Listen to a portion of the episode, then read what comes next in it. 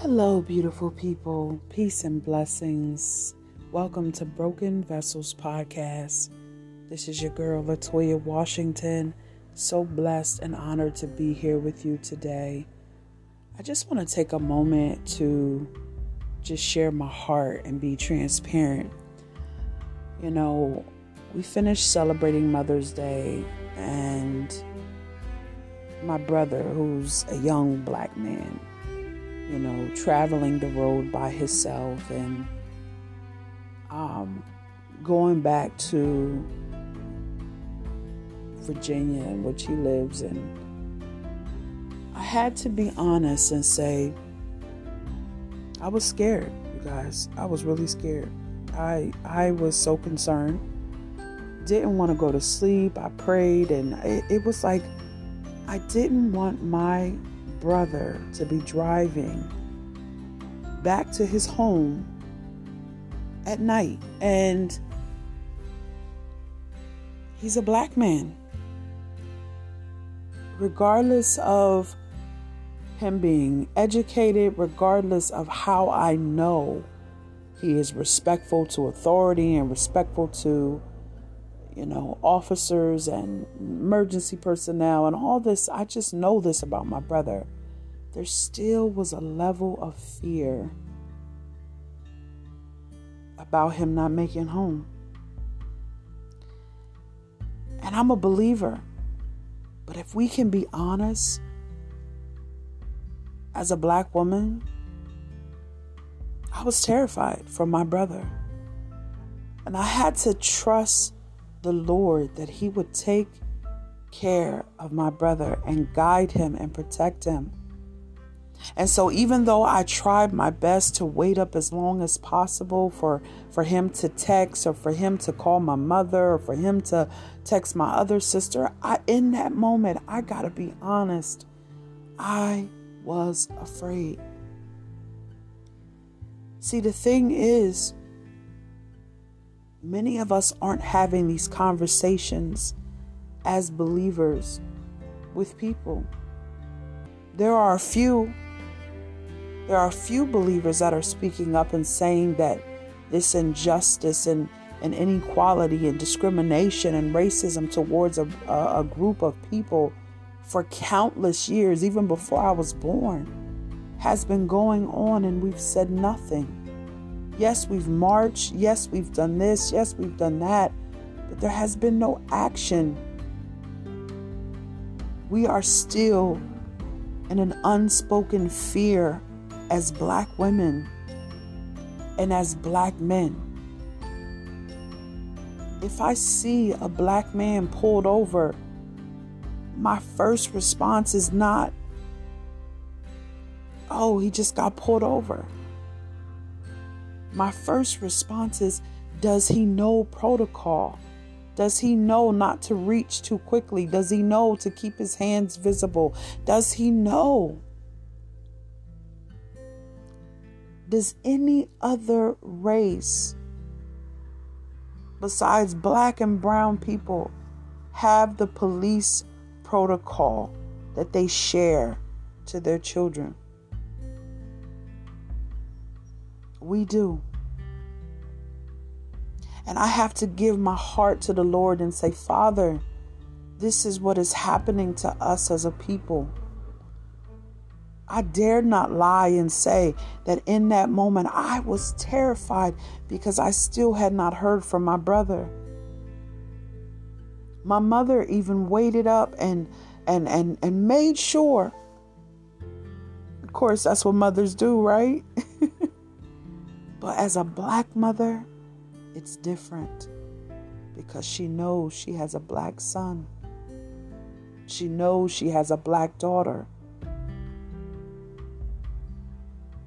And even black women are not exempt from the oppression and the racism and the discrimination that we experience at the hands of the ones that we should be trusting. And I know I'm going to get in trouble for this podcast, but guess what? I'm being honest. I'm being transparent. But I was terrified until I heard or till I saw that text from my brother that says, I'm in bed, that says, I love you, than anything else. And so in that moment, I had to pray and say, God, please help me. Please protect my brother. Please shield him. Please just help him to make it home. Please go the speed limit. Please make sure you use every turn. Please make sure your lights are working. Please make sure that he's covered. So yeah, this podcast is a lot different. But if we could be honest, there's many of us that feel this same way. There are a lot of officers out there, some that I know, some that I know of, that truly are for the community and for the people. But we have some that are not. And I'm a witness to it. I feel the same way with my own husband. If he goes to the store, I feel the same way with my own husband. And so I pray that we really take a minute. This is not to bash any police officers, anybody. This is to really take a second and say, wow, I felt the same way too from my son, from my daughter, from my husband. I don't want my husband walking out at night, even if it's for a jog, even if it's for exercise, even if it's just to take out the trash. There is a level of fear. And God hasn't called us to operate in a spirit of fear. But His word says with power and of love and of sound mind. He has not given us the spirit of fear. But I had to be honest, y'all, and say, I was afraid until I heard my brother's voice or seen his text. Thankfully, the Lord gave me peace and let me rest. And I had to trust and believe that he would be okay. But I had a moment where I was afraid. So I thank you for listening for today's podcast. But I also pray that we take the time and really hear what I'm saying and hear what other mothers and other family members are saying in regards to this issue. We have no real laws in place, but our children, our sons, our daughters are indeed being murdered. And it's time for us to really, really take responsibility and accountability and say, this is what's happening in my community. This needs to stop. Let's have that conversation. Let's sit down with our local officials and state and federal, if possible. I say, let's have a conversation. You know, I pray that God keep us in these dark times. And I pray that He shine His light upon us and give us peace. But until then, we must pray for grace and mercy for our sons and daughters, whether Latino, whether Latina, whether whatever brown, black, light skin, fair skin, it don't matter. Black and brown people are being killed